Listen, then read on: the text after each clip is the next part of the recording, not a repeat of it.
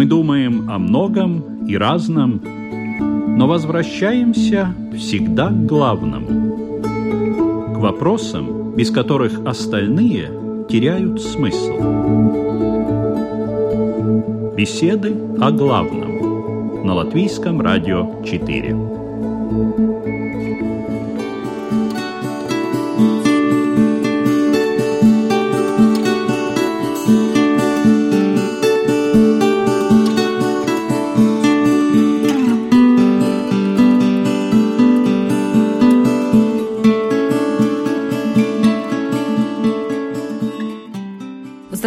Уважаемые радиослушатели! В эфире программа «Беседы о главном» в студии Людмила Вавинска.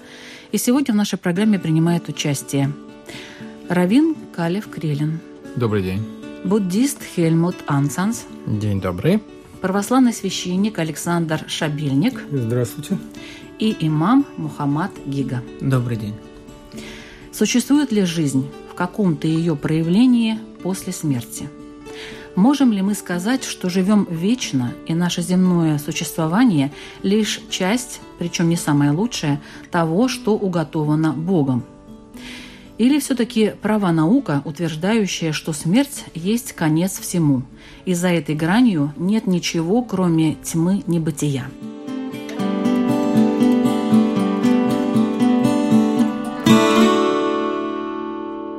Почему Бог или высшая сила, для кого как, о котором мы говорим постоянно в нашей программе и который желает человеку только добра и любит его безмерно, допускает смерть.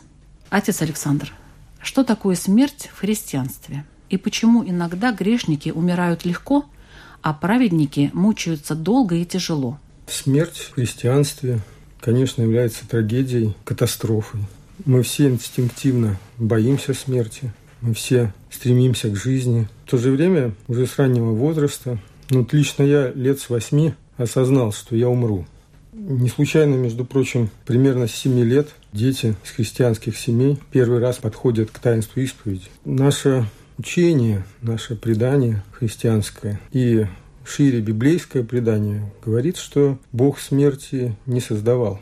Поэтому, если человек глубоко задумается, то вряд ли стоит делать этот упрек Богу. Если мы откроем Священное Писание, мы увидим, что Бог сотворил все из ничего, привел все в бытие, и жизнь – это священный дар Божий. Смерть же, как говорит Священное Писание, вошла через грех в мир, когда в этом самом первом повествовании о жизни в раю, об Адаме, Бог дал заповедь Адаму, что он должен возделывать этот рай, это то место, в котором он живет. Для нас раем должен быть весь мир, наша земля. Бог сказал, что от древа было некое древо, от которого Адам должен был воздерживаться. И это, кстати, обоснование древнейшей практики поста во всех мировых религиях. В Новом Завете говорит апостол Павел, что через согрешение преступления заповеди, согрешение одного человека грех вошел в мир. И грехом смерть. Смерть – это результат отпадения от источника жизни, от Бога. Земля ты,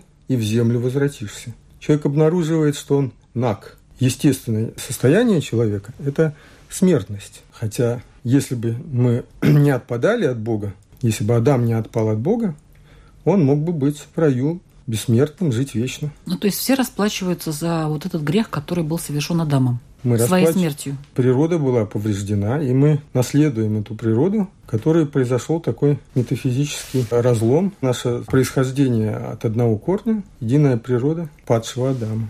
Ну, смерть у всех разная. Я вот об этом как раз спрашивала. Пока оставим это. Mm. У меня вопрос к имаму Мухаммаду Гига. В исламе сказано, что человек создан, чтобы прославлять Аллаха. Правильно, да? Но после смерти ведь это невозможно. То есть получается, что Аллах отнимает жизнь у человека, лишая его таким образом возможности славить своего Бога. Как-то нелогично. На самом деле в Священном Писании сказано о том, что Бог создал человека для того, чтобы выполнять его повеление, то есть поклоняться ему. Это очень такой широкий смысл имеет. Опять же, поклонение Богу, проявление покорности, смирения Всевышнему, это означает выполнение всех тех обязательных религиозных ритуалов и избегание всех запретов. А смерть — это неизбежная составляющая, это просто переход на другой этап.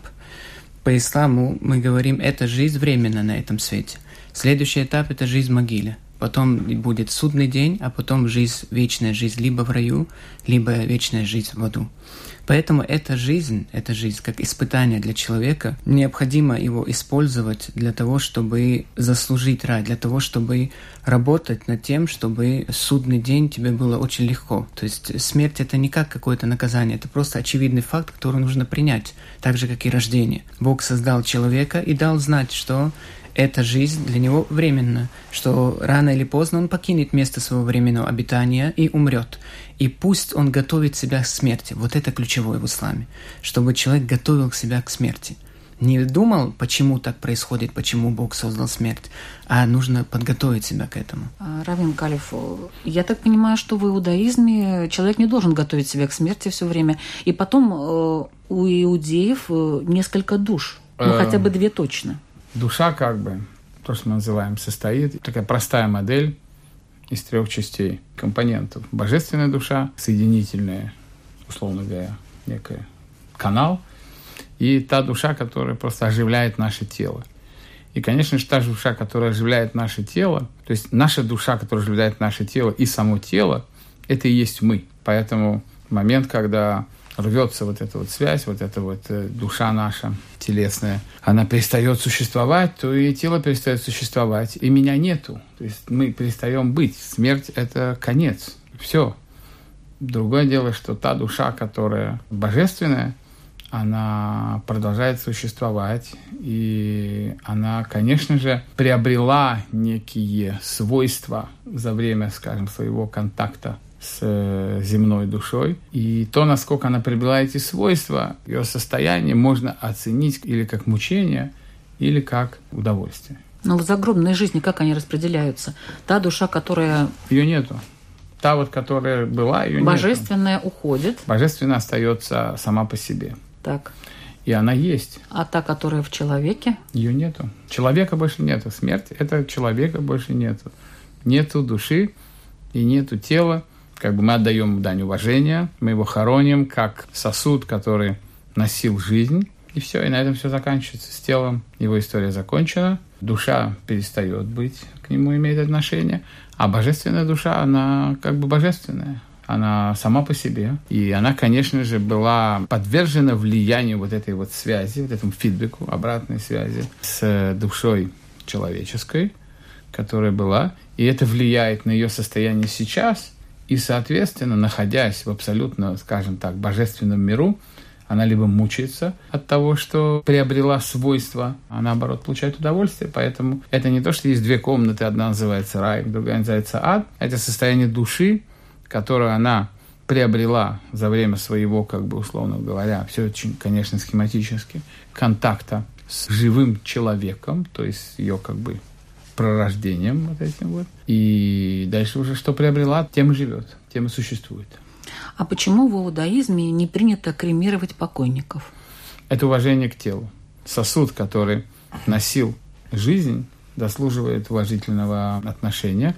Кроме того, настоящую награду можно получить, аллегория, да, если тело вместе с душой достигло чего-то в своей жизни. То настоящую... достигло в каком плане? Ну, ну, как бы есть же понятие награды и наказания, и не только в материальном смысле, то вот эту награду она может получить только при условии обратного воссоединения. Как этот механизм происходит, мы не знаем, но мы понимаем, с точки зрения логики, как бы, если они вместе чего-то делали, то настоящую награду или, соответственно, наказание можно получить только воссоединив их обратно.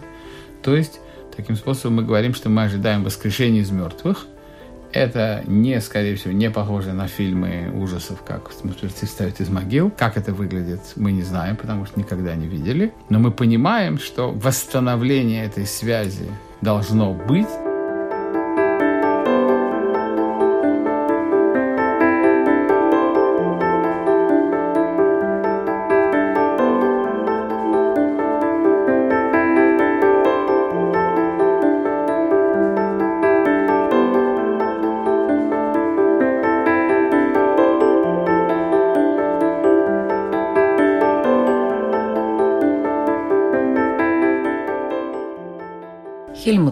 Сколько перерождений вообще может быть у души? Сколько их? Если бесконечное множество, по буддизму имеется в виду, то не устает ли душа от такого бесконечного цикла, в конце концов. Устает или нет, никто не спрашивает, и приходится перерождаться опять и опять и опять. Просто... Такой усталый муравей, знаете, который так ползет и Нет. думает, боже мой. Нет, это не, не усталый, это просто можно везде наблюдаем такие параллельные потоки или параллельные процессы. Скажем, как э, человек, он засыпает, просыпается, он, он бодрствует, потом он опять э, засыпает. То же самое получается на другом цикле, более длительном цикле, где человек, скажем, рождается, он умирает, опять рождается и опять умирает. И все время это как бы идет, идет, идет, идет. Потому что, исходя из э, буддизма, мы имеем сознание и материальное, то, что составляет наше тело. И смерть – это просто когда расстаются сознание и это материальная составляющая. Потом создается новая комбинация и получается новое какое-то существо, не обязательно человек, что, кстати, тоже не очень-то даже Ну, я вот приятно. про муравья сейчас сказала. Да, да, да. И э, муравей это еще не, не совсем самое плохое, что может быть. А что может быть плохое? Много. Ну, есть существа, которые существуют в водах. Адские существа, скажем так, потому что в буддизме Но они тоже же не в нашем говорят. мире. Не в нашем мире, да, но это как бы другая сфера. То есть и там они перерождаются, и, то есть и здесь, да, и там. И здесь, и там, и, и, и то, что мы называем сферы, божественные сферы, но это просто как бы сферы, где более продвинутые существа, можно так сказать. Исходя из этого, конечно, получается интересно, что причина смерти всегда неизменно одна и та же. Это наше рождение. Потому что если мы посмотрим назад, мы видим, что все, кто родились, все умирают. Что смерть получается такая нормальная составляющая нашего существования. Тут э, не надо особенно горствовать по этой теме, просто надо подготовиться. И это, скажем так, э, вообще очень большая и очень важная тема в буддизме. Подготовка сам, к смерти. Да. Сам Будда говорил, э, что из всех урожаев осенний урожай самый большой, из всех следов самый большой у слона, из всех медитации самое хорошее э, на смерть и на непостоянство. Потому что смерть – это просто грубое выражение непостоянства. Все меняется, все постоянно меняется, и это единственное, что есть постоянно, это непостоянство. То, что мы создаем в нашей земной жизни, это создает условия для нашего следующего существования. В буддизме самый важный момент нашей жизни – момент нашей смерти. Почему? Потому что это как бы ворота в следующее перевоплощение жизни. С какими чувствами, какими эмоциями мы умираем, это определяет то, какие будут условия нашего следующего перерождения. А есть какая-то градация, допустим, вот в кого ты перевоплощаешься? То есть заслужил ты и что? Ну, Красивую и, и птичку, получишь. например. Да, может получиться и так. Или все-таки можно как-то заслужить еще опять в человека? Можно, конечно, потому что, а как? Э, потому что мы сами создаем причины тех последствий, которым мы будем радоваться или горствовать. Если я делаю, скажем так, хорошие дела, не занимаясь какими злобными делами или не стараюсь вредить Но, но другим. гарантии же нет, что человеком будешь Нет, потом. гарантии нет, потому что, во-первых, у нас уже очень много этих предыдущих э, существований, целая куча, мы не знаем, какой момент из этого существования определит наш э, следующий момент э, в этом воплощении. Но это вопрос насчет судьбы, кармы, но мы меняем потенциал. То, что я делаю сейчас, определяет то, какими последствиями я столкнусь в будущем. Ну вот опять не сказали, вот как потом воплотиться в человека? Э, Есть правила какие-то? Правила, да. Если, если я следую морально-этическому поведению... Но я могу быть да. муравьем. Нет, это не... Потому что я создал как бы э, хорошим, скажем так, поведением, да, благими делами, я создаю условия для того, чтобы родиться человеком опять. А если мое поведение уже сейчас уже если такое... Если плохое, то я могу быть животным каким-то. Да, да, потому что это сам э, создаю потенциал, который я потом еще даю возможность созреть. Если я имею какой-то животное поведение, ищу партнера постоянно и все такое, я убиваю и так далее, я превращаюсь в какого-то хищного зверя, да, просто который уже я имею возможность дальше развивать а животное, те же таланты. А животное, но не убиваю, да. А люблю тоже, вот, скажем, противоположный пол. Угу. Значит, обязательно кролик? Не обязательно, но, скажем, мы создаем больше возможностей перевоплотиться в кролика, да.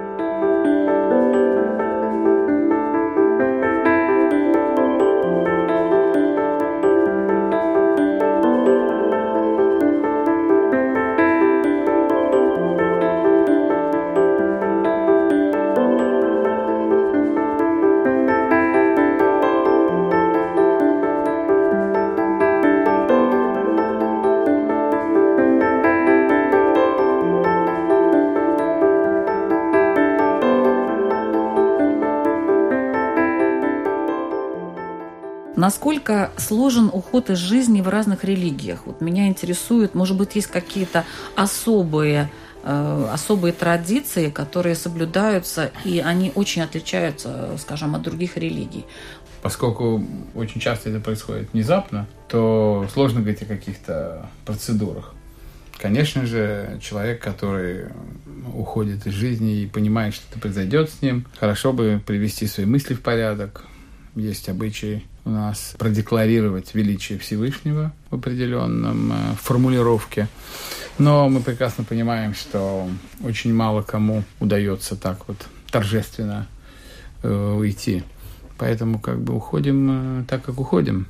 Дальше еврейский закон предполагает быстрое и четкое прощание, в том смысле, что нет никаких иллюзий, что это не навсегда, этот человек еще будет с нами. Мы хороним как можно быстро, как можно проще, скромнее, без каких-либо особых ритуалов, высказываем уважение к телу, мы его моем, кладем самую простую одежду, самый простой гроб вне земли Израиля. В земле Израиля кладут непосредственно в землю и уходим, не оглядываясь назад, как говорится, есть такой обычай не оглядываясь назад, уходить. И 30 дней не приходить к могиле. Через 30 дней можно только первый раз. 7 дней родственники, прямые родственники, ближайшие, сидят в глубоком трауре. 30 дней такой общий траур. И год для родителей, то есть траур по родителям третьей степени, то, что называется, это год, когда человек не должен принимать участие в веселительных мероприятиях,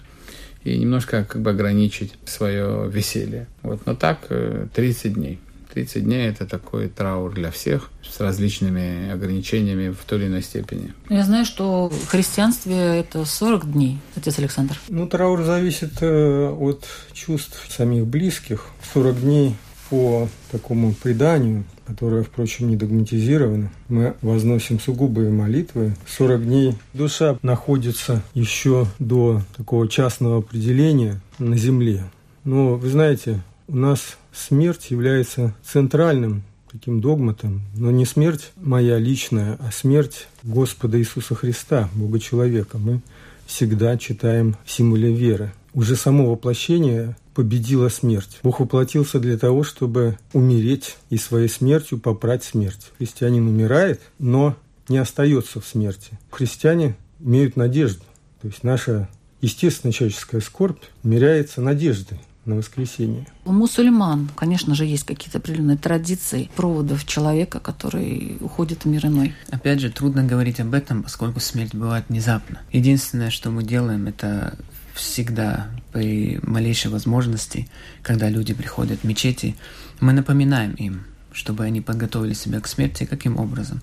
Чтобы, например, закрыли те долги, которые у них есть по религиозным обязанностям. Это э, молитва, пятикратная молитва. Человек, если без религиозного оправдания пропускает эти молитвы, он обязан восполнить его как в качестве долга. Проспал молитву, обязан восполнить это в качестве долга месяц Рамадан не держит, когда он обязан держать, обязан восполнить это в качестве долга. А как он может восполнить? После окончания месяца Рамадан обычные дни держит и делает mm-hmm. как намерение, что долги. Mm-hmm. Также, если человек обидел кого-то, очень важно тоже. Если он обидел кого-то, обязательно, чтобы его грех простился, он должен извиниться. У нас есть три условия покаяния. И добавляется иногда четвертое условие тогда, когда это связано с правами другого человека. Украл вещь. Как бы ты ни раскаивался дома, пока ты не вернешь эту украденную вещь, грех не простится. То есть вот это важное напоминание. Вот все те права, которые ты забрал без права, либо обида, либо какая-то чужая вещь, обязательно верну, успеть вернуть потому что может и не успеть. Тогда уже будет отвечать судный день. А если нет возможности вернуть вещь, как? Тогда он, вы поступаете? Э, тогда он делает намерение, эту вещь не использует, делает намерение, что как только объявится хозяин этой вещи, то обязательно я готов это вернуть. А если вот вещи уже нету? В том-то и дело, эту вещь надо сохранить. Если он... Ну вот не сохранил он, допустим. Тогда он возмещает возмещает угу. по стоимости этой вещи. А как скоро нужно это сделать? Как можно быстрее, как я как, понимаю, конечно, да? Конечно, Потому что как мало ли что. быстрее, конечно, конечно. А вот э, сам уход человека, вот эти традиции погребения какие-то есть у вас? Естественно, мы э, также быстро хороним человека. Это делается потому, что если его оставлять на долгий срок, то разложение, запахи – это непочтительно. Вот поэтому мы, пророк сказал, хороните быстрее. Даже в тот же день иногда бывает хороним. Есть определенные тоже обряды, которые делаются. Э, во-первых, его прежде чем хоронить, надо его обмыть, очистить от всех нечистот, которые бывают, да, есть определенные ритуалы. Потом заворачивать в белую ткань, где погребальная молитва обязательно, прощение, чтобы просить у Бога простить, если были какие-то ошибки, какие-то оплошности у этого человека, чтобы Бог смилостивился и простил, чтобы его участь в могиле была легкой. После этого, как только его хоронят, на следующий день, у нас нет определенных сроков. Вот это просто по традиции прошло. Три дня, семь дней, сорок дней. В исламе на самом деле сроков нету. То есть ты можешь каждый день поминать этого, приходить к могиле, читать священное писание То у могилы. Сразу это. после погребения можно да. на следующий день приходить. Даже готовить место. Знаете, прежде чем похоронить, именно в это место туда залезают, так сказать, да, спускаются и читают священное писание. Вот в этом месте такое, чтобы благословение Прямо в яме в этой. Прямо в этой яме. По углам даже читается. Потом его ложат, прощаются с ними, так погребальная молитва, и все, последнее слово, и все. А сколько родственники должны держать траур или тоже нет? Что касается, если это не вдова, потому что у вдовы у нее особые правила идут. А все остальные не больше трех дней. По исламу мы не больше трех дней держим траур. А вдова? А вдова, она держит траур 4 месяца и 10 дней. Ну, тоже немного, вот надо такое. сказать. Да, ну так, особенность. Естественно, после траура тоже это, вообще это удел женщины, чтобы как можно скромнее быть, да, тем более незамужней. Но вот именно 4 месяца, 10 дней. А после этого она может выходить замуж опять? Например, Совершенно или, или верно, нет? Да, может, да? Может, может, да. Позволено Встречаться уже с кем-то? Уже может, да. А до этого нет. До этого она не может. И душа попадает делать. уже либо в рай, либо в ад, как бы. Так. Душа находится, когда готовится мертвый, умерший, то прежде, если это благочестивый человек, то он получает благоденствие. Ну, как вот, чтобы вкусить результат той жизни, которую он прожил. А если это грешный человек, да, неверующий человек, то наказание тоже, чтобы увидел результат. Потом сказано, когда его внесут э, на захоронение, то душа позади него или поверх него. И когда его хоронят, он даже сказано, когда его хоронят, душа возвращается в тело. И он также все слышит, все видит и все чувствует, как в этой жизни. Пророк Мухаммад говорил, что он даже слышит удаляющиеся шаги родственников, но ничего уже не может сделать. После этого потом происходит процесс. Я понимаю, что там ангелы какие-то появляются. Совершенно да? верно. Есть два ангела, которые уполномочены на то, чтобы допрашивать людей в могилу. И он допрашивает этого умершего. Идет допрос. Соответственно, хороший человек, у него легко пройдет допрос. А если человек, конечно, с грехами, то допрос очень сложный будет. Как в буддизме хоронят людей?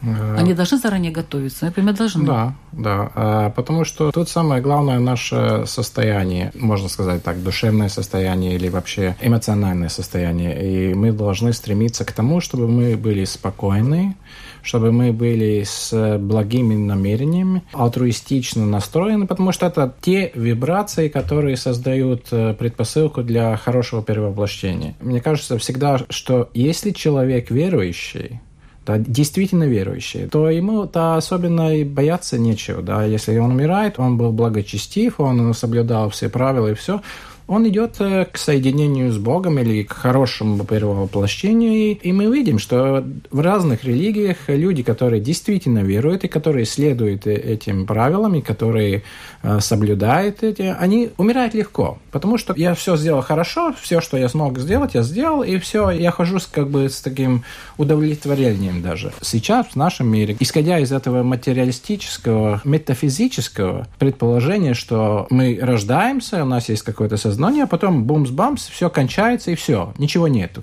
Человек, в принципе, как бы не воспринимает это очень хорошо. А я думаю, что все религии дают эту перспективу, долгосрочную перспективу, что это не конец все продолжается, но ты должен подготовиться к этому. В буддизме это есть специальные медитации, которые ты сам себе все время напоминаешь, что я смертный, я с каждой секундой, с каждой минутой я приближаюсь к моменту своей смерти, и что я делаю? Как я подготавливаюсь к этому? Это, в принципе, как большой какой-то экзамен. Никто не сказал, когда будет этот экзамен. Но момент смерти – это единственная вещь в нашей жизни с стопроцентной вероятностью. Нет ничего в нашей жизни более стабильного, кроме нашей смерти. Буддистское это как предположение, не забываем это, ну не надо забывать это. Все время мы идем к этому экзамену, а подготовлен ли я? Что я делал сегодня, чтобы подготовиться к этому экзамену?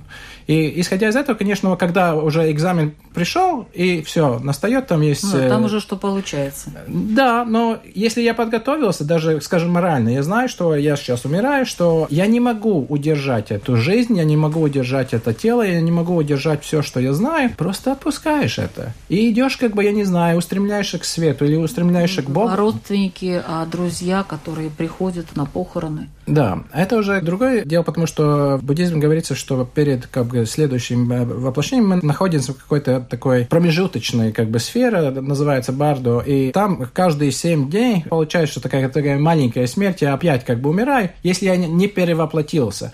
Но эти моменты могут продвигаться только семь таких циклов. В этот момент родственники и в течение этих 49 дней они произносят молитвы, они дают пожертвования от имени этого усопшего, стараясь добиться того, чтобы эти позитивные потенциалы, которые этот сам усопший создал, чтобы они воплотились, и у него было хорошее перерождение.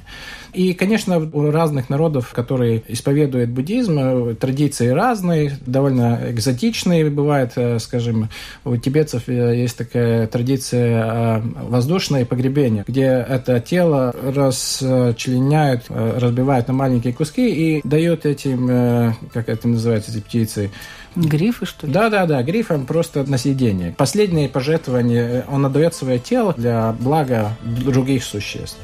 Ну, я думаю, что остальные религии тут с ужасом слушают эти да. разговоры. Ну, я говорю, это бывает разное. Иногда кремируют, иногда... Ну, это больше как бы культурно-историческое поведение, которое определяет это.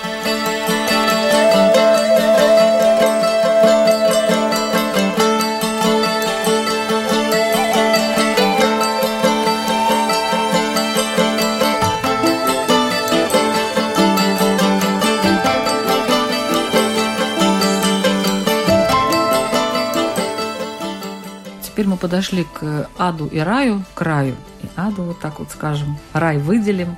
Все-таки мы к этому стремимся, правильно все? Вот я хотела спросить отца Александра, можете ли вы ответить на этот вопрос, кстати?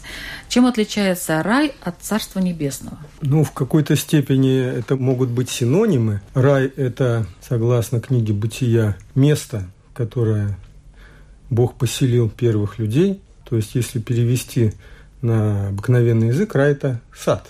Он даже имел географическую привязку в Междуречии где-то. Две реки Тигр и Фрат. Э, ну, говорят, Известны еще вроде, две, да, еще две какие-то реки.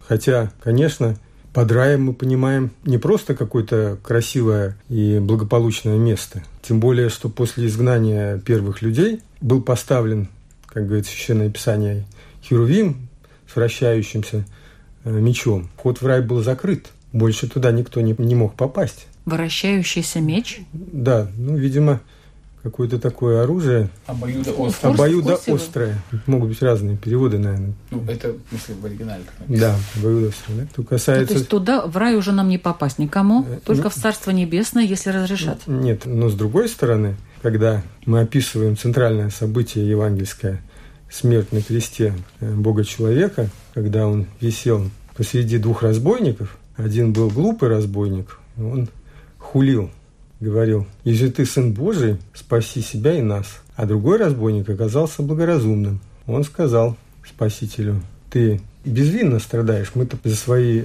грехи страдаем, а ты безвинно. Помяни меня, Господи, во царстве Твоем». Иисус ему отвечает, «Истинно тебе говорю, сегодня будешь со мной в раю». Соответственно, царство и рай – это, можно сказать, синонимы в христианской традиции. Царствие Божие – это не пища и питье, это не какое-то э, место, но это состояние, это пребывание с Богом. Евангелие от Иоанна синонимом Царства Божия является такое понятие, как жизнь вечная. То есть это синонимы. Но, конечно, наша православная традиция не заостряет внимание на каких-то кругах ада или кругах рая. Только есть вот, допустим, Царство Небесное или ад, правильно? То есть нету срединного варианта. Э, ну, такого, как у наших э, римокатолических братьев, такого среднего места, как чистилище, православной традиции нету. Угу. Другое дело, что мы говорим о том, что еще участь людей может быть изменена до последнего для второго пришествия, до кончины мира, люди, у которых какая-то есть хотя бы потенциальная возможность изменения их участи, могут получить некое ослабление то есть их душа не там, не там, их душа еще где-то... Нет, душа из церковного предания, например, известно, что э, святитель Григорий, папа римский, молился о императоре Трояне. Как образованный человек, он его вот уважал как образцового правителя, который вместе с тем был яростным гонителем христианства. И получил видение. Он был послан ангел, согласно житию, который сказал, что по твоим молитвам Бог избавил его от мучений, но Христос тебе передает, что больше за его врагов ты не молись. Какие сложные взаимоотношения, да? Между не людьми и ангелами. Не, все так просто, Богом.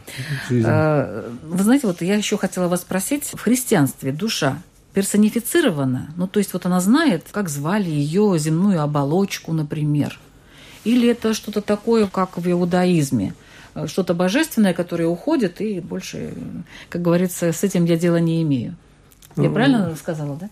Примерно. В христианстве мы говорим о том, что человек – это единое существо, единая личность или постать, состоящая как бы из двух природ, из души и тела. Вот, соответственно, душа – это высшая часть человеческой природы.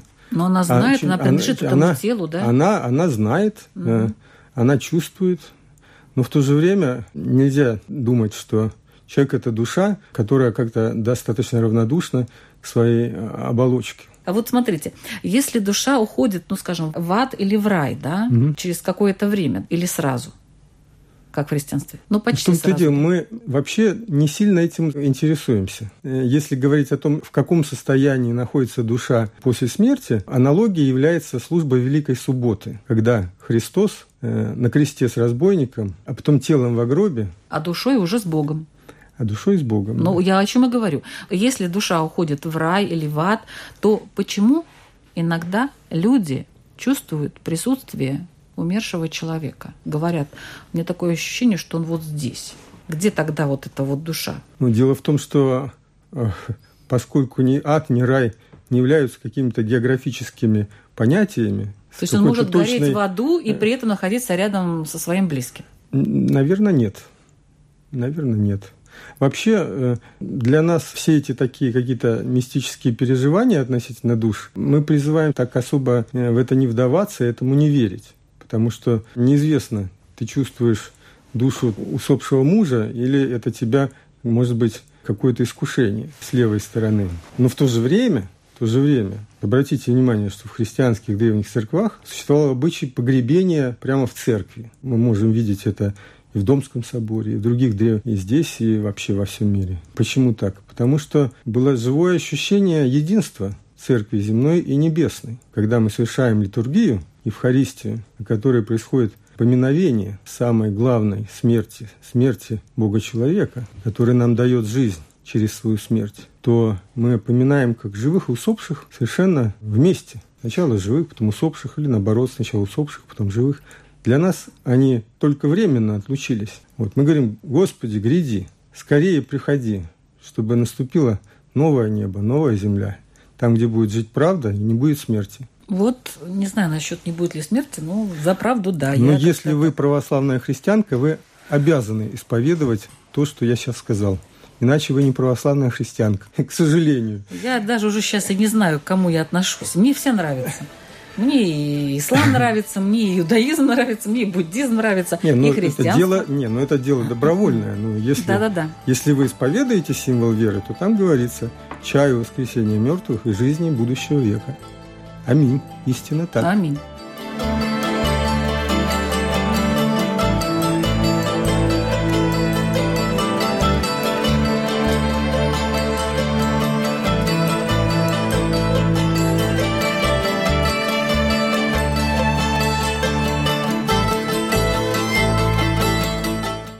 Интересный вопрос. Может ли душа нагрешить в раю? Но это, наверное, больше к буддистам. Нет, нет, у них нет рая. Они сразу, они сразу переходят. Может быть, тогда имам Мухаммад расскажет, что происходит вот там. По нашим убеждениям, рай – это уже место благоденствия, где нету даже никаких обязанностей. В этой жизни у нас есть определенные обязанности, связанные и с семьей, и с религией, с отношением с людьми и так далее. А в раю нет никаких обязанностей, нет никаких забот, проблем ни медикамента, вот бы не упасть, вот бы не заболеть, вот абсолютно, то есть вечное благоденствие, вечное наслаждение. Это место для отдыха. Вот так это по нашим убеждениям. Ну, в таком случае, есть ли возможность как-то оправдаться тем преступникам, которые попали в ад, или им гореть вечно там, окончательно бесповоротно, или они могут каким-то образом заслужить переход в другое состояние? Если человек верующий, вот это ключевое, вот это основное. Главное – умереть с верой. А если были даже совершены... если он преступник, даже если он преступник, даже если были совершены какие-то грехи, которые меньше, чем это, потому что неверие это по нас самое большое, самое тяжкое, что может с человеком произойти в этой жизни, умереть без веры. А все остальные грехи, надеемся на милость Бога, Бог милостив, Он может простить. Человек может успеть сделать покаяние перед смертью какие-то благие дела, они могут стать причиной того, что Бог простит его другие ошибки. Кстати, вот на это тоже мы обращаем внимание, что постоянно говорим, не ленитесь делать даже самое малое благое дело. Пророк сказал, оградите себя от ада даже фиником. То есть даже поделись фиником, то есть это благое дело – хоть оно может казаться в глазах людей, что оно такое мелкое, это может стать причиной прощения больших тяжких грехов. Но, может быть, человек нагрешил, он действительно преступник. Вот он умирает, попадает в ад, а могут ли его родственники как-то отмолить э, его из этого ада и перевести есть в другой... такое понятие, есть, есть, есть mm. такое понятие, как чтение священного писания за умершего. Если человек, он читает священное писание, с намерением передать вознаграждение тому умершему, за которого он читает, то по этой причине Бог может облегчить его участь. Также есть такое понятие, как заступничество. Заступничество в судный день. Заступаться может ребенок, который умирает до совершеннолетия, если ему были сделаны определенные ритуалы, как, например, акика называется, это жертвоприношение. И во время смерти ребенка родители не возмущались на Бога, на судьбу, а проявили терпение, то этот ребенок, он тоже будет заступаться за своих родителей. Когда будет подходить к раю, он скажет, «О, Господь, дару мне зайти в рай вместе со своими родителями». А в это время родители могут мучиться, допустим, за свои грехи. Но из-за заступничества этого ребенка Бог выводит этих родителей из ада и заводит вместе с семьей в рай. А в иудаизме есть такие возможности? Возможности поменять э, свою судьбу после смерти? А судьбы уже нету потому что человека, как я уже сказал, нету. Божественная душа уходит и Это божественная все. душа, она находится, то, что называется, в неком, очень сложно сказать, поскольку там мы не знаем, мы можем только моделировать, да, но в неком, скажем, состоянии, в котором она находится. Она... За нее не могут помолиться, скажем, родственники. Да, мы стараемся делать добрые дела, как бы насчет вот этой вот э, души. И, безусловно, то наносное, которое она восприняла во время своего существования, оно как бы делами меняется, если не собственными, то делами ближних. Поэтому у нас принято делать добрые дела в память, исполняя ту дыру, которая появилась в мире за счет того, что от, от нас ушел этот человек. И это, собственно, есть память, то есть поминовение мертвых. Это значит Память происходит от слова заполнение. То есть мы заполняем эту нехватку. Но мы заполняем ее в этом мире, в нашем мире. Мы делаем в этом мире какие-то поступки. А есть какие-то особые дела, которые засчитываются, ну, двоекратно, троекратно? Ну, мало ли. Торг здесь неуместен, да, как говорится. Любые.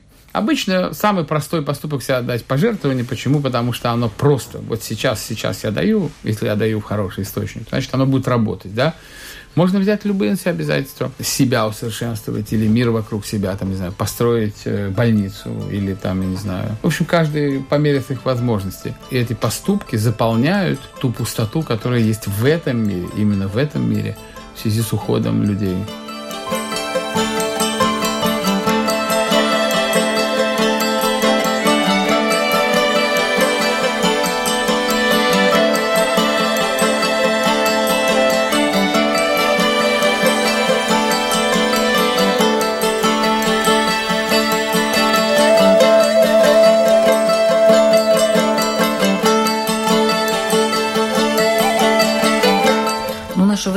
Действительно заканчивается, это я к смерти тоже. Мы неминуемо приближаемся к концу программы. И несмотря на то, что у нас была довольно серьезная и, скажем, прямо грустная тема, постарались как-то немножечко разъяснить, как в разных религиях относятся к этому состоянию, состоянию самого человека, который умирает, и состоянию близких этого человека, что можно сделать для того, чтобы облегчить эту судьбу, э, облегчить это горе, которое возникает, когда человек уходит из этой жизни. У каждой религии это свое. Но мне бы хотелось, чтобы каждый из присутствующих э, задал свой вопрос радиослушателям, на который они могли бы искать ответ самостоятельно, просто сами для себя. Пожалуйста, Равин Калев Крилин. Многие, когда человек уходит, говорят, ему там лучше, утешают. И иногда, знаете, так иногда утешают человека, у которого ушел э, близкий, что хочешь сказать, знаешь, ты меня так уговорил, ты не хочешь поменяться со мной местами? Настолько мне прямо здорово сейчас, да? И этот путь очень, э, на мой взгляд, опасный, вредный. Я хочу, чтобы люди подумали, что каждый раз, когда мы сталкиваемся с тем, что утешаем кого-то ближнего, как сделать это, чтобы не быть вот таким глупо смешным, с одной стороны, и прямо агитируя за то, как замечательно то, что происходит с тобой, а с другой стороны, как бы понимая, что на самом деле действительно плохо-то в этом мире только нам. Нам не хватает, у нас образовалась дыра. И вот как сбалансировать это, для, моделировать для себя вот такой вот, можно сказать, разговор с человеком, который испытывает уход близко. Что ему сказать, да? Да. Э, буддист Хельмут Ансанс. Я бы хотел, чтобы люди задались вопросом, что со мной будет э, в момент моей смерти, что произойдет дальше. Вместе с этим, а подготовлен ли я? И что я делал для того, чтобы облегчить свою участь и чтобы совершить этот переход наилучшим образом. Спасибо. Православный священник, отец Александр. Ну, я бы задал вопрос себе ну, и моим знакомым, моим прихожанам, может быть, христианам, тем, кто, может быть, крещен, но не задумывается, чему он призван через то крещение. Как мы вообще живем, насколько мы задумываемся об этом действительно непреложном факте, что будет суд, что будет смерть, как мы дадим отчет за прожитую жизнь? Сколько минут мы в жизни посвящаем самому дорогому своей вечной участи, что даст человек вместо души своей. А всем людям вообще, независимо от их веры, я желаю не прятать голову в песок. С другой стороны, не надо проблему смерти делать банальной, чисто медицинской какой-то проблемой или социальной. Смерть действительно это экзистенциальная проблема. Ну пусть она будет творческой, пусть у нас появится какая-то дополнительная энергия, Э, имам Мухаммад Гига. Хотел бы задать дорогим радиослушателям вопрос, задавались ли они, в свою очередь, вопросом, что я сделал для того, чтобы заслужить рай? Как я подготовил себя к тому дню, к дню суда, где я буду отвечать за каждый свой поступок, за каждое свое убеждение, за каждое слово? Исправил ли я себя? То есть делаю ли я в этой жизни то, что одобрено Всевышним? Это самая главная наша цель. Делать, поступать только таким образом, как это одобрено Всевышним. Кто задастся этим вопросом, возможно, потом найдет ответы. Да, смог. Спасибо. Это была программа «Беседа о главном». Мы говорили о том, есть ли жизнь после смерти. Ведущая Людмила Вавинска. Всего доброго. До следующей встречи.